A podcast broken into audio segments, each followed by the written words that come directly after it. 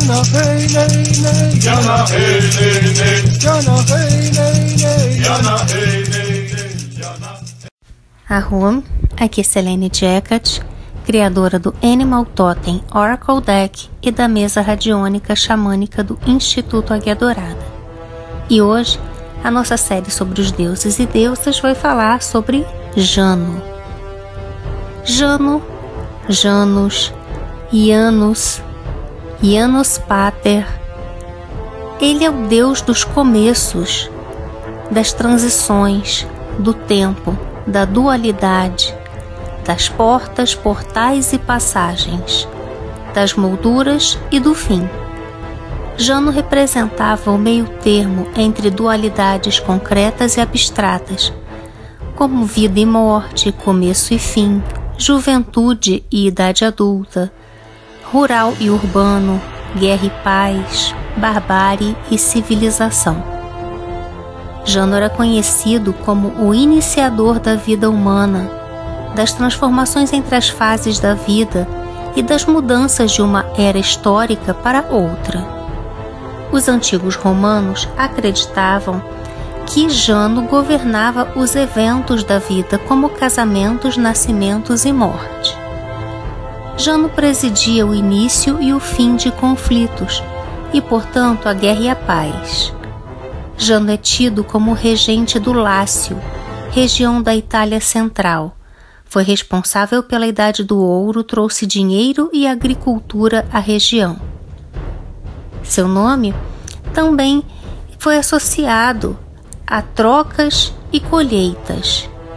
Como um deus das transições, Jano tinha funções pertencentes ao nascimento e às viagens e trocas, e em sua associação com Portuno, ele se preocupava com viagens, comércio e navegação.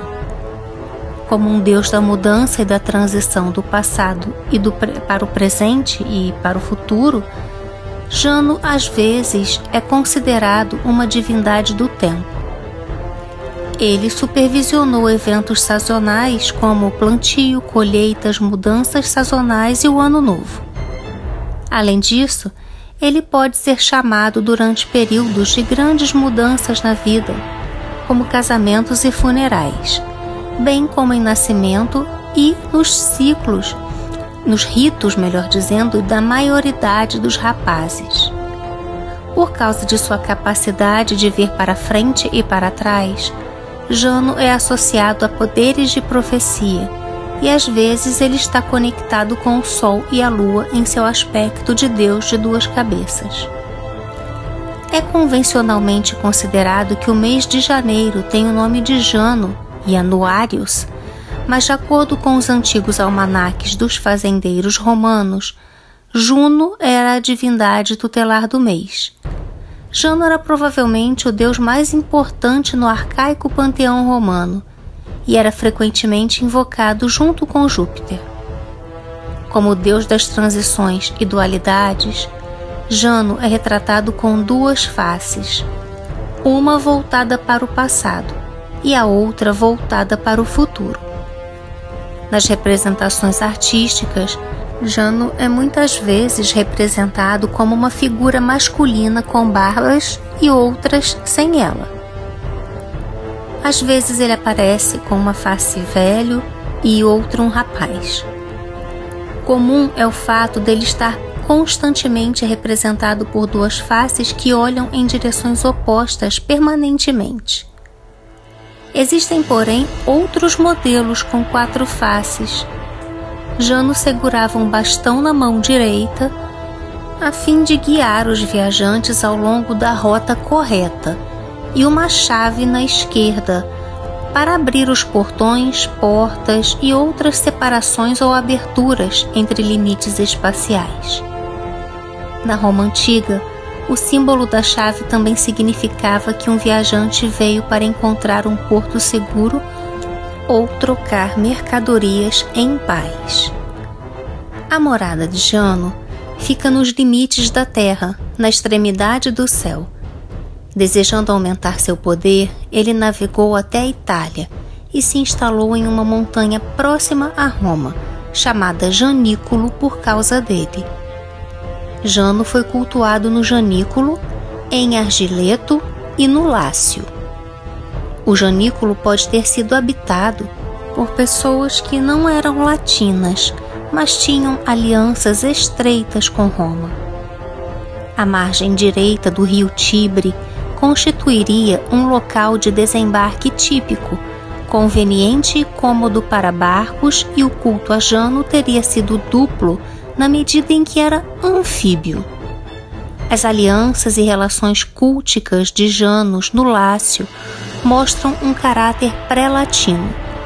A imprecisão da associação de Jano com os cultos lácio primitivo e sua indiferença para a composição social do Estado romano sugerem que ele era um deus de uma sociedade mercante anfíbia anterior, na qual o papel do deus guardião era indispensável.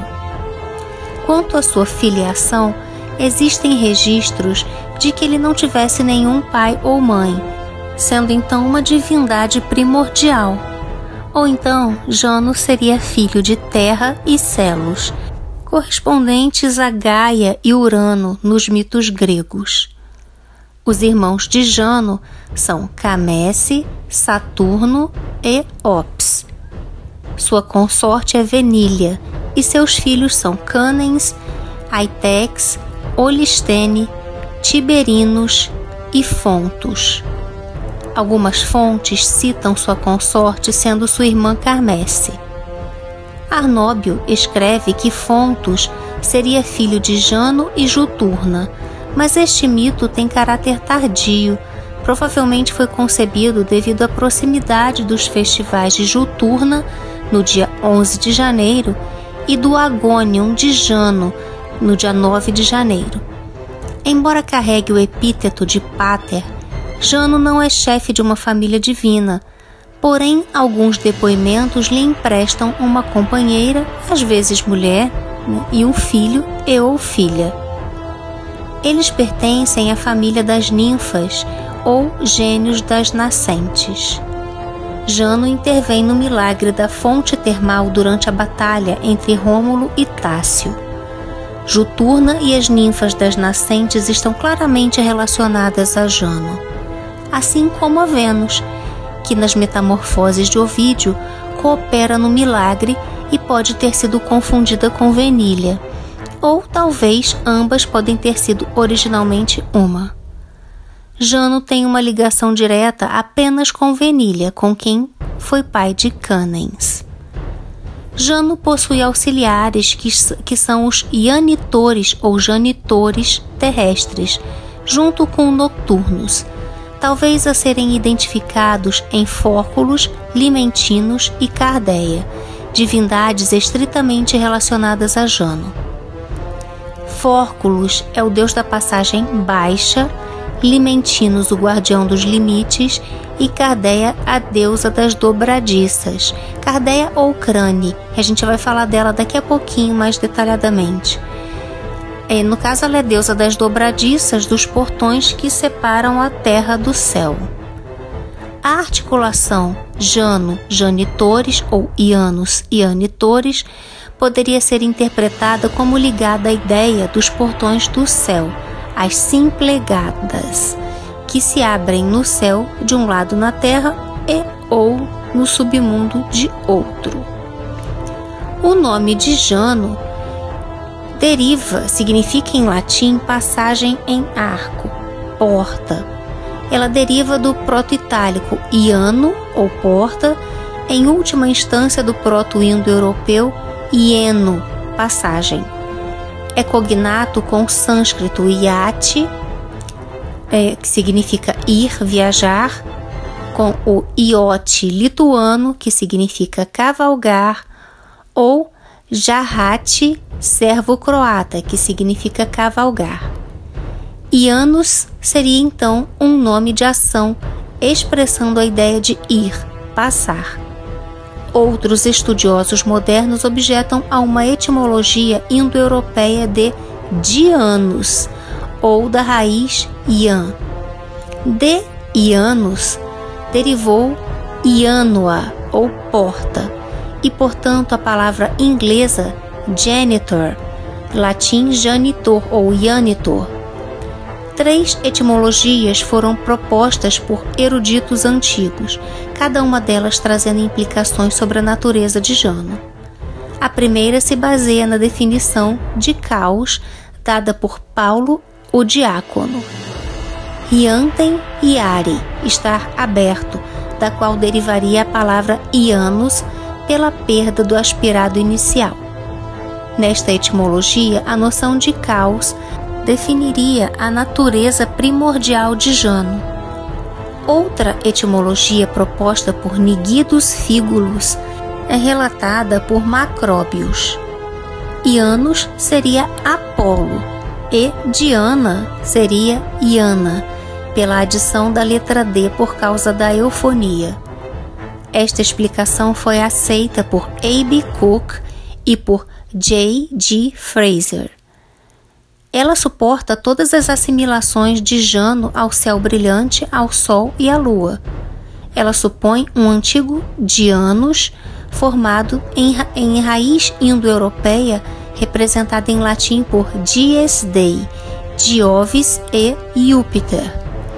No entanto, a forma postulada por Dianos por Nigídios não é atestada. Uma terceira etimologia, indicada por Cícero, Ovídio e Macróbio, que explica o nome como latim derivando o verbo ire ou ir, baseia-se na interpretação de Jano como deus do começo e das transições.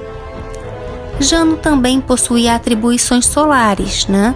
Janus e Jana ou Diana são um par de divindades adoradas como Apolo ou o Sol e a Lua de onde Jano recebeu sacrifícios antes de todos os outros, porque através dele a aparente havia de acesso à divindade de desejada. Uma interpretação solar semelhante foi oferecida por A. Aldin, que interpreta Jano como resultado de um longo processo de desenvolvimento, começando com as culturas suméricas a partir dos dois pilares solares localizados no lado oriental dos templos, cada um deles marcando a direção do sol nascente nas datas dos dois solstícios, o sudeste correspondendo ao solstício de inverno e o nordeste ao solstício de verão.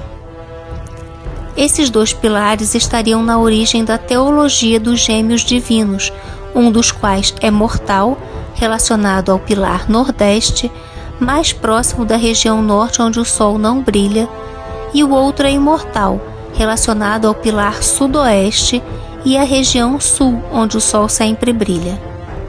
Mais tarde, estes modelos iconográficos evoluíram no Oriente Médio e no Egito, em uma única coluna representando dois torsos e finalmente um único corpo com duas cabeças olhando em direções opostas.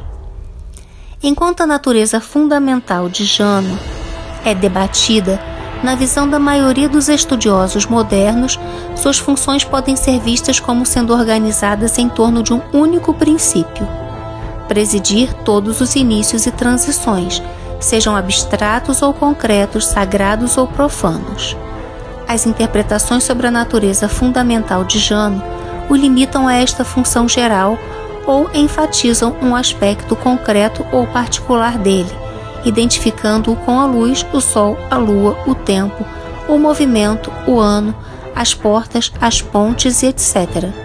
Ou então, ver no Deus uma espécie de princípio cosmológico, interpretando-o como uma divindade urânica.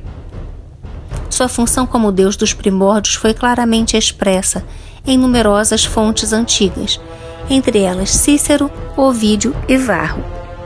Como um deus do movimento, Jano cuida das passagens, faz com que as ações comecem e preside todos os começos e ritos de passagem. Visto que movimento e mudança estão interligados, Jano tem uma dupla natureza simbolizada em sua imagem de duas cabeças. Ele tem sob sua tutela entrar e sair pelas portas das casas, a Iânua, que tirou o nome dele, e não vice-versa.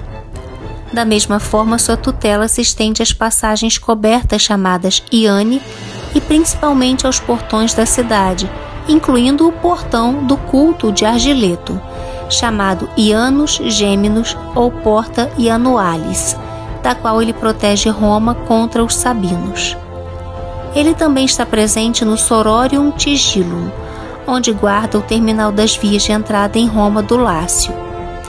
Jano tem um altar, mais tarde um templo, perto da Porta Carmentalis, onde a estrada que leva a Vele, além de estar presente no Janículo, uma porta de entrada de Roma para a Etrúria. Em geral, Jano está na origem do tempo como guardião dos portões do céu. O próprio Júpiter pode se mover para frente e para trás por causa do trabalho de Jano. Em um de seus templos, provavelmente o do Fórum Olitorium, consagrado pelo cônsul Gaius Duilius em 260 antes da Era Comum, após a Batalha de Milai, continha uma estátua de Jano com a mão direita mostrando o número 300 e a esquerda o número 65, ou seja, a duração em dias do ano solar e 12 altares, um para cada mês. Jano preside os primórdios concretos e abstratos do mundo, como a religião e os próprios deuses, e também detém o acesso ao céu e aos outros deuses. Esta é a razão pela qual os homens devem invocá-lo primeiro, independentemente do Deus para o qual desejam orar ou aplacar. Jano é o iniciador da vida humana, de novas idades históricas e empreendimentos financeiros. Jano também supervisionou a transição da humanidade da barbárie para a civilização. Um aspecto importante disto foi a criação das moedas. O mito romano diz que Jano foi o primeiro entre os deuses ou humanos a cunhar moedas. Curiosamente, Jano estampou as moedas romanas durante o século II antes da Era Comum. Entretanto, as moedas antigas normalmente o apresentavam com quatro faces, cada uma em uma fase da vida. Estas moedas ainda podem ser encontradas nos museus atualmente, e as representações das moedas de Jano são populares em joias.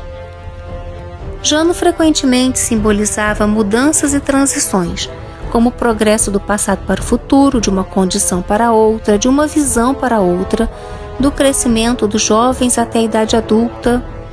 Ele representava o tempo, porque podia ver o passado com uma face e o futuro com a outra. Consequentemente, Jano era adorado no início da colheita e na época do plantio, bem como nos casamentos, mortes e outras passagens.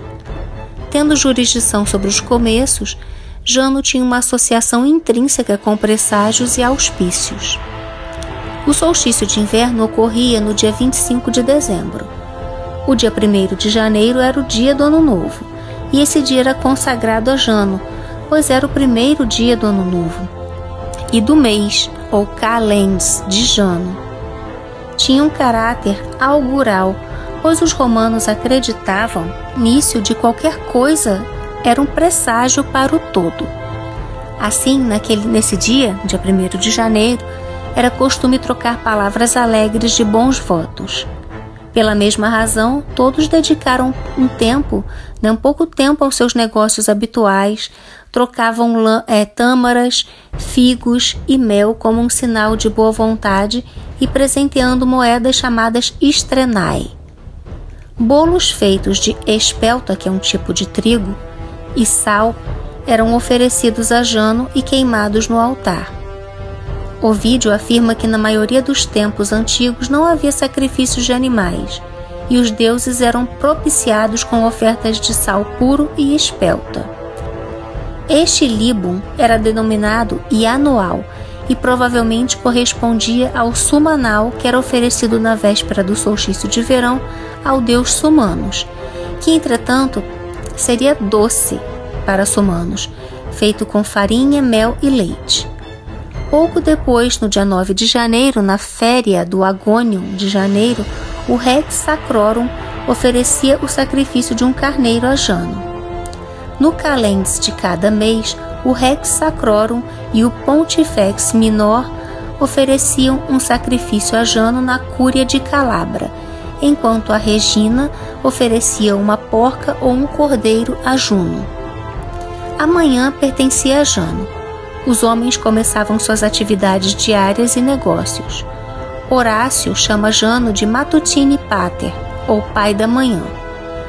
J. Dumésio acredita que este costume está na origem das interpretações eruditas de Jano como uma divindade solar.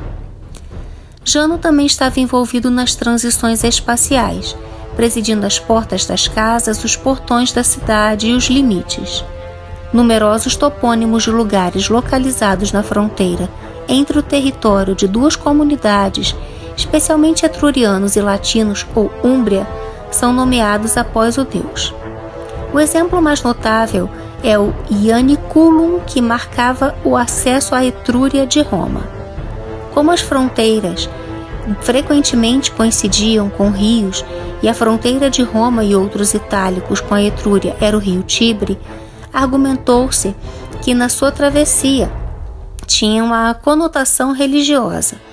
Teria envolvido um conjunto de práticas apotropaicas rigorosas e uma atividade devocional.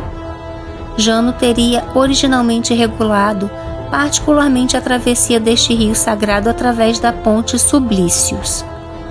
O nome do Ianiculum não é derivado do nome do deus, mas do substantivo abstrato Ianus, ou teria sido originalmente o nome de uma pequena ponte ligando a ilha Tiberina, na qual ela supõe que o primeiro santuário de Jano se ergueu, com a margem direita do rio. No entanto, Jano era o protetor das portas, portões e estradas em geral, como mostram seus dois símbolos, a chave e o bastão. A chave também era um sinal de que o viajante havia chegado a um porto ou a uma val em paz para trocar seus bens. O rito da noiva que lubrificava as ombreiras da porta de sua nova casa com gordura de lobo em sua chegada, embora não mencione Jano explicitamente, também é um rito de passagem relacionado a ele. Numa construiu o Janus Geminus, também Janus Bifrons, Janus Quirinus ou Portae Belli, uma passagem aberta ritualmente em tempos de guerra e fechada novamente quando os braços romanos descansavam. Formava um recinto murado com portões em cada extremidade situado entre o antigo Fórum Romano e o de Júlio César, consagrado pelo próprio Numa Pompílio. Sobre a localização exata e o aspecto do templo, tem havido muito debate entre os estudiosos. Em tempo de guerra, os portões de Jano eram abertos e em seu interior sacrifícios e vaticínios eram realizados para prever o resultado dos feitos militares as portas eram fechadas apenas em tempos de paz, o que era muito raro. As funções de Janus Gêmeos eram para ser uma espécie de bom presságio. Em tempos de paz, dizia-se que fechava as guerras ou mantinha a paz interior. Em tempos de guerra, dizia-se que estava aberto para permitir o retorno das pessoas que estavam em plantão. A estrutura quadriliteral conhecida como Arco de Jano no Fórum Transitorium data do século I da era cristã. Segundo a opinião comum, foi construída pelo imperador Domiciano. No entanto, estudiosos afirmam que era uma estrutura anterior.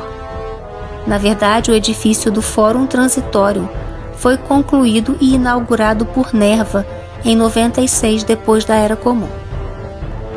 Inicialmente, mesmo antes da tríade capitolina, a religião romana era baseada no culto da família, uma crença de que espíritos ou núminas habitavam tudo ao seu redor, inclusive as pessoas. Havia uma série de divindades domésticas. Vesta, o espírito do lar, mais tarde associado às virgens vestais, Penates, os guardiões da despensa e depois protetores do Estado romano, lar familiares, o espírito da terra cultivada e também guardião da fortuna da família, e por último Jano, o espírito da porta ou Ianoa.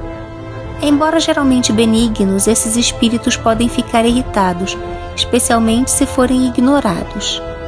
Cada casa continha um pequeno armário com suas imagens e uma pequena porção de cada refeição os homenageava. Eventualmente, muitos desses espíritos domésticos tornaram-se divindades estatais. Os ritos relativos a Jano eram numerosos, devido ao caráter versátil e de longo alcance de sua função básica, marcando todos os inícios e transições, sua presença foi onipresente e fragmentada. Além dos ritos que solenizavam o início do novo ano e de cada mês, havia as épocas especiais do ano que marcavam o início e o encerramento da temporada militar, em março e outubro, respectivamente. Estes incluíam o rito da arma Movere, em 1 de março, e o da arma Condere, no final do mês, realizado pelos Sali, e o Tigilum Sororium, em 1 de outubro. Janus Quirinus foi intimamente associado aos aniversários da dedicação dos templos de Marte em 1 de junho, uma data que correspondia ao festival de Karna, ou Crane, uma divindade associada a ele, e ao de Quirino no dia 29 de junho, que era o último dia do mês do calendário pré-juliano. Qualquer rito ou ato religioso requeria a invocação primeiramente de Jano, com uma invocação correspondente à Vesta no final, Janus primos e Vesta extrema. A relação entre Janus e Vesta toca na questão da natureza e função dos deuses de início e fim na religião indo-europeia. Enquanto Jano ocupa o primeiro lugar, Vesta ocupa o último, tanto na teologia quanto no ritual. O último lugar implica uma conexão direta com a situação do devoto no espaço e no tempo. Vesta é, portanto, a deusa do lar, das casas, bem como da cidade. Seu fogo inextinguível é um meio para os homens, como indivíduos e como comunidade, se manterem em contato com o reino dos deuses. Assim, é uma ligação recíproca entre o Deus dos primórdios e do movimento sem fim, que concede vida aos seres deste mundo seres humanos ou ser humano, bem como presidindo ao seu fim, e a deusa do coração do homem que simboliza através do fogo a presença da vida. Com tradições do antigo calendário romano no início do novo ano, é, dizem que originalmente março era o primeiro mês e fevereiro era o último. Janeiro, o mês de Jano, tornou-se o primeiro depois de várias mudanças no calendário o caráter liminar de Jano ainda está presente na associação às Saturnais de dezembro, refletindo a relação estrita entre os dois deuses, Jano e Saturno, e a distinção tanto confusa de suas histórias e símbolos. O papel inicial de Jano nas operações político-religiosas de janeiro dizem que o Nunco Patio Votorum, que abarca o ano, o símbolo imperial do barco no rito de abertura da temporada de navegação, a Vota Felícia. Jano e seus mitos permitem uma interpretação milenar de Vota a Felícia, diferente de Isiádica. Os ritos dos Sali marcavam o início da primavera da temporada de guerra em março e seu encerramento em outubro. A estrutura das sodalitas patrícias, formada pelos dois grupos dos Sali Palatini, consagrados a Marte e cuja instituição era tradicionalmente atribuída a Numa, com sede no Palatino, e os Sali Colline ou Agonales, consagrados a Quirino e cuja fundação foi atribuída a Tullus Hostilius, com sede no Quirinae. Refere em sua divisão o papel simbólico dialético que desempenharam nos ritos de abertura e encerramento da temporada militar paradoxo do rei pacifista servindo a Marte, e a passagem para a guerra e do rei guerreiro servindo a Quirino para alcançar a paz nas condições esperadas, destaca a natureza dialética e da cooperação entre os dois deuses, inerente à sua própria função. Por causa do funcionamento dos talismãs do Deus soberano, eles garantiam alternativamente força e vitória, fecundidade e abundância. Os dois grupos de Sali não dividiram suas competências de forma que um grupo apenas abriu caminho para a guerra e outro para a paz, eles trabalharam juntos, tanto no início quanto no encerramento da temporada militar, marcando a passagem do poder de um deus para o outro. E esta dialética foi refletida materialmente pela localização do templo de Marte fora do Pomério e do templo de Quirino dentro dele. Somente depois que esse conjunto de ritos de um mês era realizado é que ele começava a empreender campanhas militares. Jano às vezes é denominado beligerante e às vezes pacífico, de acordo com sua função geral de iniciante. Ele pode ser mencionado como Jano Quirino em relação ao encerramento dos ritos de março, do final do mês, junto com Pax, Salus e Concórdia. Esta característica é um reflexo do aspecto de Janos Quirinos que enfatiza a função peculiar de trazer a paz de volta e a esperança dos soldados de um retorno vitorioso. Outra correspondência análoga entre Marte e Janos Quirinos pode ser encontrada na festa da Quirinália de fevereiro.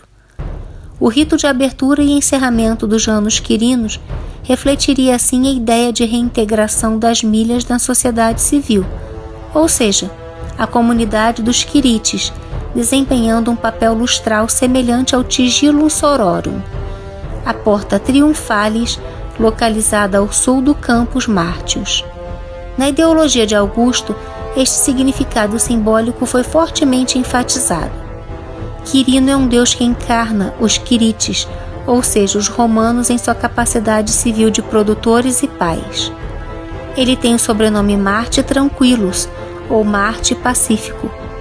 Como protetor da paz, ele está, no entanto, armado, da mesma forma que os Quirites, já que são potencialmente soldados da milícia.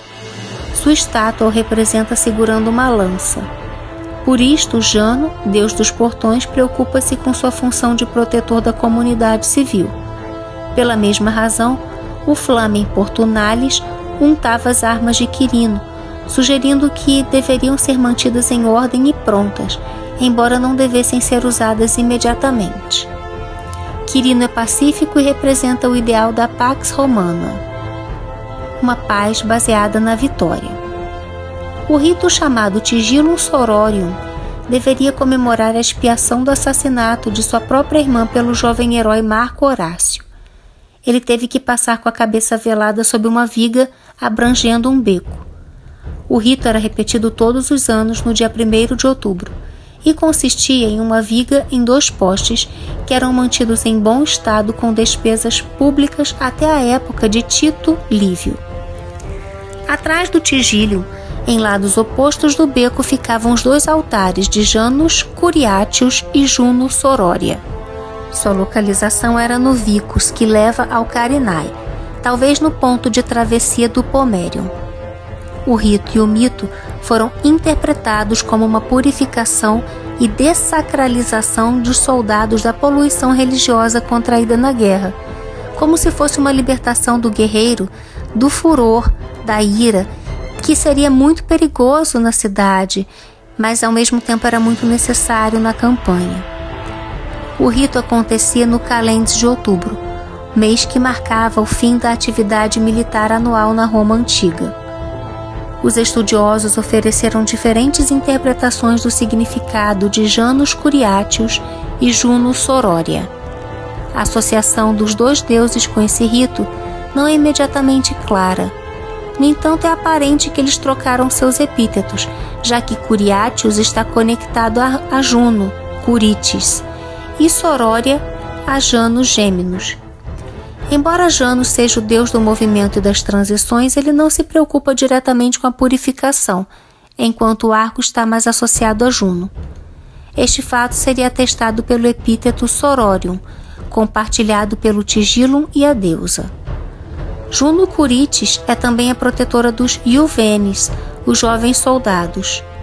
Sororium Tigilum era um lugar sácer ou sagrado em homenagem a Juno. Outro elemento que liga Juno a Jano é sua identificação com Carna, sugerida pela festa da divindade nos Calends, ou dia de Juno, em junho, mês de Juno. Carna era uma ninfa do sagrado Lucus de Elernos, feita deusa das dobradiças por Jano com o nome de Cardeia, e tinha o poder de proteger e purificar os limiares e os batentes das portas. Este seria mais um elemento para explicar o papel de Juno no Tigilo. Karna tinha o hábito, quando perseguida por um jovem, de pedir-lhe por timidez por um recesso escondido, e então ela fugia. Mas as duas cabeças de Jano a viram se escondendo em um penhasco sob algumas pedras.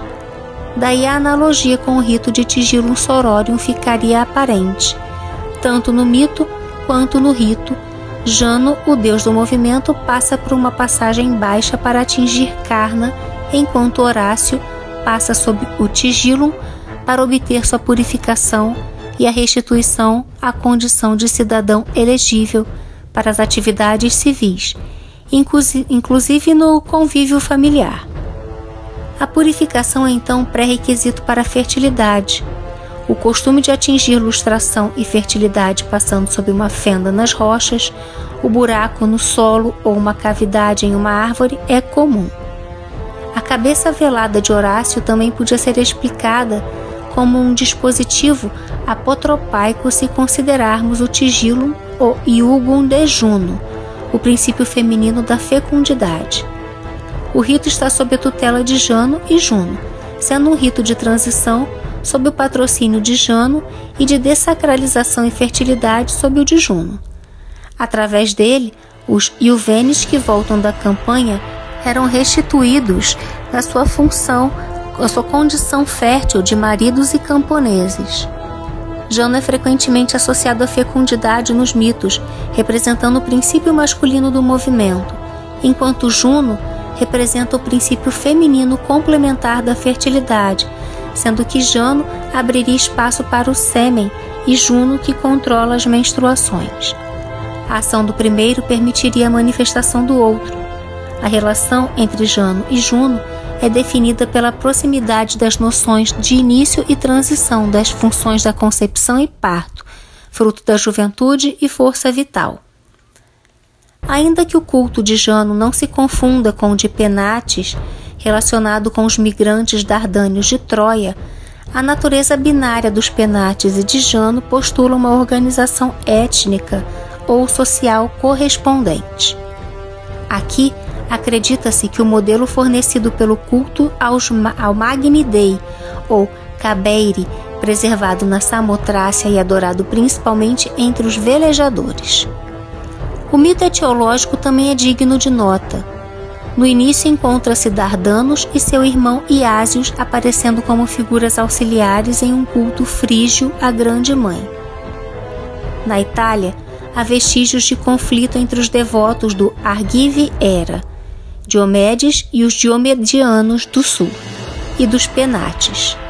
O culto a Jano parece estar relacionado a grupos sociais que permaneceram à margem dos frígios eles podem ou não estar relacionados ao culto dos Dioscuri. Ao discutir os mitos sobre Jano, deve-se ter o cuidado ao distinguir aqueles que são antigos e originalmente latinos daqueles que mais tarde foram atribuídos a ele por mitógrafos gregos. No Faste, Ovídio relata apenas os mitos que associam Jano a Saturno, a quem ele recebeu como hóspede e com quem acabou compartilhando seu reino em recompensa por ensinar a arte da agricultura, e a ninfa Garça Carne ou Crane, a quem Jano estuprou e fez a deusa das dobradiças como Cardeia, enquanto nas metamorfoses ele registra sua paternidade com Venília, a ninfa Canens, amada por Picos, primeiro rei lendário dos aborígenes. Carna ou Crane é uma ninfa da floresta sagrada de Elernos, localizada na emissão do Tibre, cujo festival de 1 de fevereiro correspondia ao de Juno Sospita. Crane pode ser vista como uma imago menor da deusa. Seu hábito de enganar seus perseguidores escondendo-se em penhascos no solo revela sua associação não apenas com a vegetação, mas também com rochas, cavernas e passagens subterrâneas. A associação de Jano com Crane como uma reminiscência de ritos difundidos de lustração e fertilidade, realizados por meio de rituais de caminhada sob rochedos baixos ou buracos no solo ou buracos naturais nas árvores que, por sua vez, se refletem no rito lustroso do Tigilum Sororium. Quando Rômulus e seus homens sequestraram as mulheres sabinas, Jano causou a erupção de uma fonte termal vulcânica, resultando em possíveis atacantes sendo enterrados vivos na água mortalmente quente e brutal e na mistura de cinzas das nascentes vulcânicas quentes, que mataram, queimaram ou desfigurou muitos dos homens de Tátios. Esta primavera é chamada de Lautolai de Varro. Mais tarde, porém, os sabinos e os romanos concordaram em criar uma nova comunidade juntos. Em homenagem a isto, as portas de uma estrutura sem telhado murada chamada de O Jano, não um templo, foram mantidas abertas durante a guerra depois de um contingente simbólico de soldados marcharem por ela. As portas eram fechadas em cerimônia quando a paz era concluída. De acordo com o seu caráter fundamental de iniciante, Jano foi considerado pelos romanos o primeiro rei do Lácio, às vezes junto com Camese. Ele teria recebido com hospitalidade Saturno, o deus, que foi expulso do céu por Júpiter, chegou em um navio ao Janículo. Em uma lenda, Saturno concede a Jano a capacidade de ver o passado e o futuro. O templo de Jano, chamado Janus Gêminos, precisava ficar aberto em tempos de guerra. Diz-se que foi construído pelo rei Numa Pompílios, que o manteve sempre fechado durante seu reinado, pois não houve guerras nesse tempo.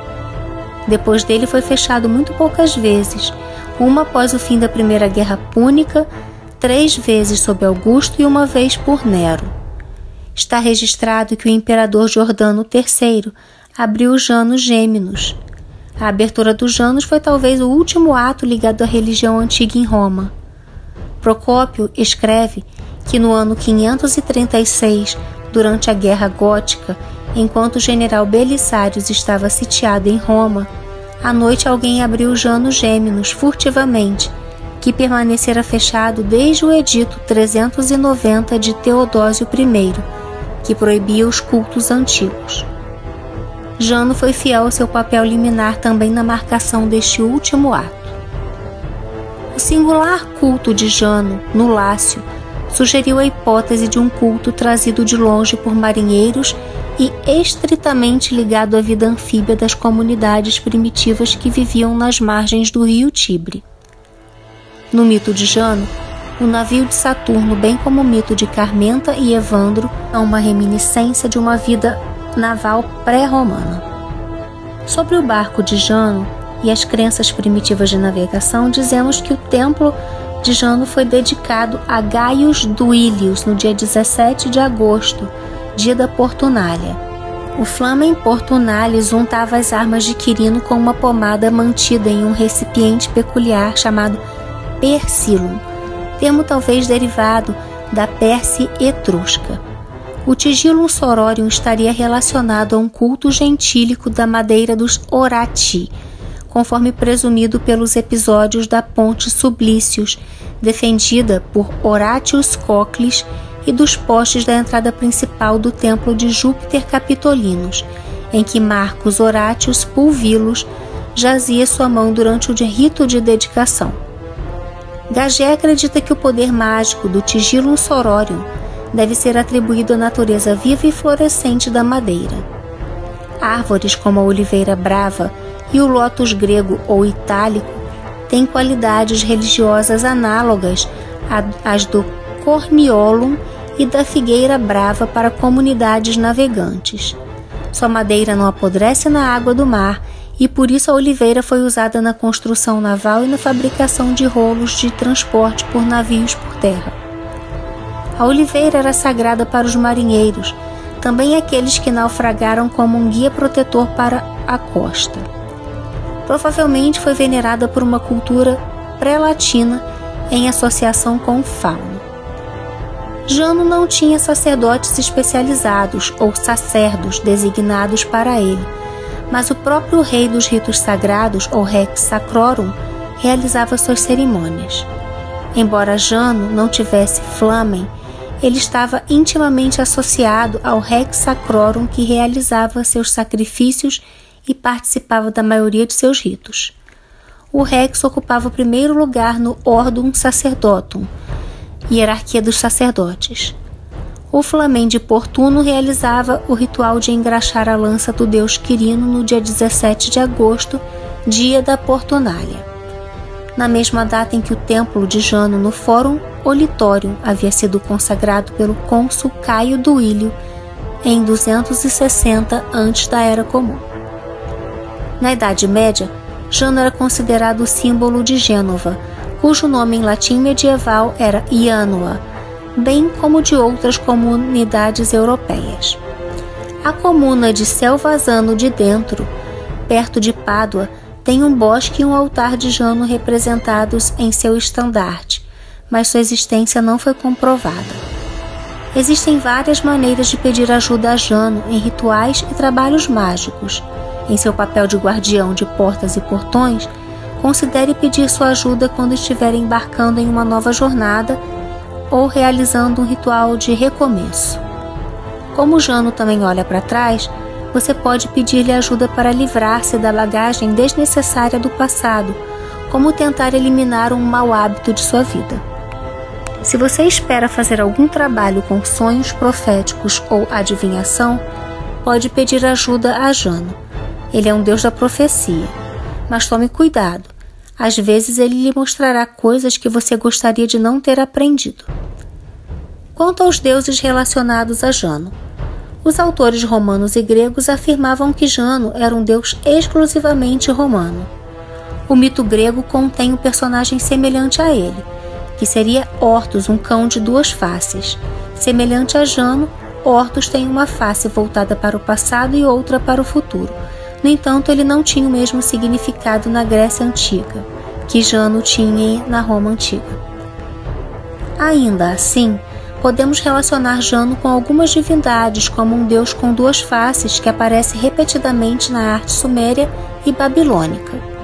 A antiga divindade suméria Izimud era comumente retratada com duas faces voltadas em direções opostas.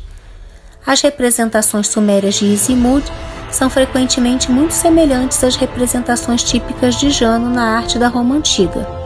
Ao contrário de Jano, no entanto, Isimud não é um deus das portas. Ao invés disso, ele é mensageiro de Enki, o antigo deus sumério da água e da civilização. Aker, o deus egípcio, são dois leões, um voltado para o leste e outro para o oeste, né, são deuses que estão voltados para, é, para direções opostas e também podemos relacionar a Jano. Já tem vídeo sobre Aker aqui no canal. A partir de outros documentos arqueológicos, tornou-se claro que os etruscos também tinham um deus iconograficamente correspondente a Jano, que seria Coulsans. Embora Jano seja um adulto com barba, Coulsans pode ser um jovem sem barba, fazendo com que sua identificação com Hermes também seja possível. A figura de Jano pode ser conectada a Coulsans e a Termes, que é uma ou Turmes, que é uma tradução etrusca de Hermes, trazido pelos etruscos no mar Egeu, considerando essas duas divindades como uma, uma só. Cabeças de deuses parecidas com Jano relacionadas a Hermes foram encontradas na Grécia, talvez sugerindo um deus composto que também é um deus. Né? Hermes também é um deus mediador entre mundos. William Bethan argumentou que o culto veio do Oriente Médio e que Jano corresponderia a Baal e Anos, ou Belinos dos caldeus, compartilhando uma origem comum com os Oanes de Perosos. P. Grimald considera Jano uma fusão de um deus romano das portas e um antigo deus cosmogônico urânico Ciro e Tita. Jano também é um deus do vento comparado com Bóreas, com seus movimentos dos ventos das mudanças das estações. No hinduísmo, a imagem de deuses de duas ou quatro faces é bastante comum, pois é uma representação simbólica do poder divino de ver através do espaço e do tempo. O deus supremo Brahma é representado com quatro faces. A deusa indiana Aditi, que é chamada de duas faces por ser quem ela inicia e conclui as cerimônias teológicas, também é, é, corresponde às qualidades de Jano por conta disso. Outro exemplo de deus de quatro faces, como Brahma, é o deus eslavo Svetovid. E temos a deusa Hecate com três faces que olha para várias direções, deusa da Anatólia. Assim como Jano, o deus escandinavo Heimdall possui algumas características teológicas semelhantes a de Jano, melhor dizendo. Ele, tanto no espaço quanto no tempo, ele está no limite, e sua morada está nos limites da terra, na extremidade do céu. Também é protetor dos deuses, seu nascimento está no início dos tempos. Ele é um deus que é antepassado da humanidade, o gerador de classes e fundador da ordem social. No entanto, Heimdall é inferior a Odin, deus soberano, e a gente pensa como é, Jano tem, teria a mesma importância praticamente que Júpiter. Agora, ao pensar numa deidade que recebe ofertas antes dos outros deuses para abrir os caminhos e se mover entre mundos, também podemos relacionar Jano a Exu. Jano também pode ser relacionado a Dianos, a Apolo, por ser diuno e, e, como a gente já falou, e solar, como a gente já falou no começo do vídeo, e por representar uma transição e portar uma chave, e ele também acaba sendo relacionado a São Pedro, o porteiro do paraíso no cristianismo. Quanto aos símbolos de Jano, a chave, o bastão e as duas faces. Suas ofertas os sacerdotes antigos costumavam oferecer a ele orações, um pãozinho feito com farinha de espelta e sal, que eu vou falar brevemente como é que pode ser feito, e também um tradicional bolo de cevada, conhecido como Yanual. Os romanos distribuíam presentes no Ano Novo com tâmaras, figos e mel para seus amigos, na esperança que o ano seguinte fosse doce. E também moedas, como um sinal de esperança na prosperidade no próximo ano. Atualmente, para cultuar Jano, você pode oferecer bolo de cevada, pão de estrus, vinho, sal, trigo, moedas, folhas de louro para incenso, carnes, especialmente de cordeiro, é, chaves, leite, figos, mel, tâmaras, é, oráculos, guirlandas. Para fazer o pão de estruço, você pode pré-aquecer o seu forno ou, é, ou uma pedra de cozimento. Aí você vai misturar uma colher de sopa de farinha de espelta, é, três colheres de sopa de, melhor dizendo, uma colher de sopa de farinha de painço, três colheres de sopa de farinha de espelta e uma pitada de sal. Adicione três colheres de sopa de água e misture até formar uma massa pastosa. Divida a massa em três partes e forme bolachas ou bolas. Aí você agora vai espalhar farinha de milho na pedra do cozimento ou forma que você estiver usando. Coloque as bolachas nessa forma, cubra com uma, uma tampa e asse por 15 minutos. Isso deve produzir um uma espécie de bolacha fina e crocante que pode ser facilmente queimada no fogo de um altar. Agora, quanto aos epítetos de Jano.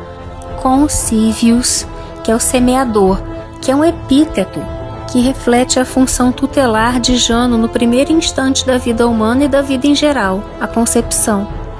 Essa função é um caso particular de sua função de patrono dos primórdios. O que diz respeito ao homem, é obviamente de maior importância. Na verdade, o próprio Jano I, quando a gravidez é concebida, abre o caminho para receber o sêmen. Coseios é outro epíteto, ou seja, conseios, o semeador, que abre o Carmen e é atestado como uma antiga forma de concívios em Tertuliano. Curiatius, que é um epíteto que tem origem incerta, provavelmente ligada às passagens. De um Deus, é, o, é Deus dos deuses, de um Patrem, o Pai dos deuses, do Onus Ceros, o bom Criador, é, Janus Gêmeos, ou o primeiro, os gêmeos, né, que é o primeiro epíteto na lista de macróbio. Embora a origem da palavra não seja muito clara, ela certamente está relacionada ao seu caráter mais típico, o de ter duas faces ou duas cabeças. A origem desse epíteto pode ser concreta, referindo-se diretamente à imagem de Jano reproduzida em moedas e supostamente introduzida pelo rei Numa no santuário do ponto mais baixo do argileto. Ou uma característica dos, do Janus da Porta Belli, o portão duplo aberto ritualmente no início das guerras. Ou abstrato, derivando metaforicamente das funções liminais e intermediárias dos próprios deuses. Tanto nas passagens do tempo quanto no espaço conectadas a duas esferas diferentes, reinos ou mundos. Os Janos quadrifons ou quadriformes, trazido segundo a tradição de Faleri em 241 antes da Era Comum e instalado por Domiciano no Fórum Transitorum, embora tendo um significado diferente, também pode estar ligado ao mesmo complexo teológico como sugere sua imagem, na capacidade de governar todas as direções, elementos e épocas do ano. Tem, temos ainda é, o epíteto Ionius, que, onde Jano deve ser esse epíteto a sua função como patrono de todas as calendes, que também estão associadas a Juno. Pater é talvez o epíteto mais frequente de Jano, encontrado também na composição Janus Pater ou Janus Pater. Embora vários deuses compartilhem esse epíteto de culto, parece que os romanos achavam que ele era tipicamente é, pertinente a Jano, quando invocado junto com outros deuses, geralmente apenas ele é chamado de Pater. Para Jano, o título não é apenas um termo de respeito, principalmente marca seu papel primordial, ele é o primeiro dos deuses e, portanto, o pai de todos. Patúcios e Clusívios são epítetos relacionados a uma qualidade e função inerentes das portas, a de permanecer aberta ou fechada. Jano, como guardião do portal, tem jurisdição sobre todo tipo de porta e passagem e o poder de abri-las ou fechá-las. Patúltios é um epíteto para o abridor. Quirinos, que é um epíteto ligado, é, ele é muito debatido. Segundo alguns estudiosos, parece estar estritamente relacionado com as ideias de passagem do povo romano da guerra de volta para a paz da condição de milhas, soldados, adquires, cidadão ocupado em negócios pacíficos, como os ritos da Porta Belli implicam. Cénilos ou Sibilius. É, esses, esses epítetos não são atestados por fontes latinas. Poderia significar algo como bom anfitrião em um bom banquete, né? Ou seja, tratar bem é, no jantar. Era usado como uma invocação ritual antes das refeições, desejando aos comensais a boa carne.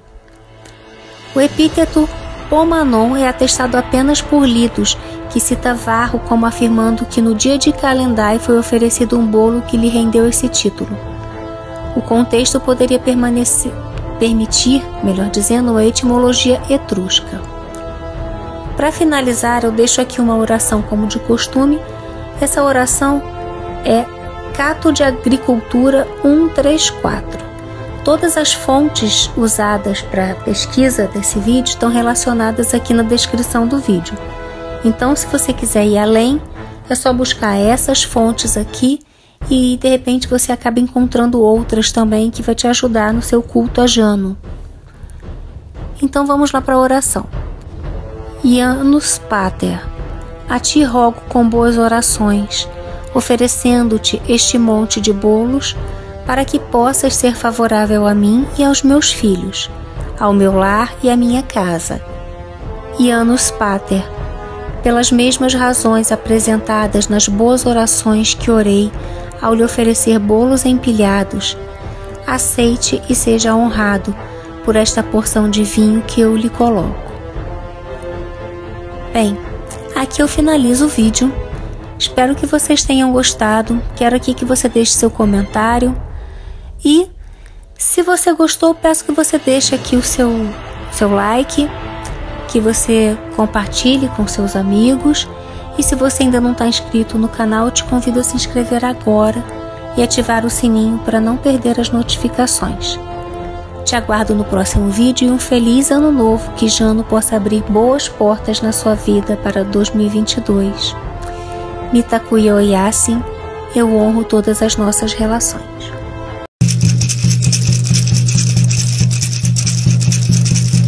Jana hey nay nay. Jana hey nay nay. Jana hey nay nay. Jana hey nay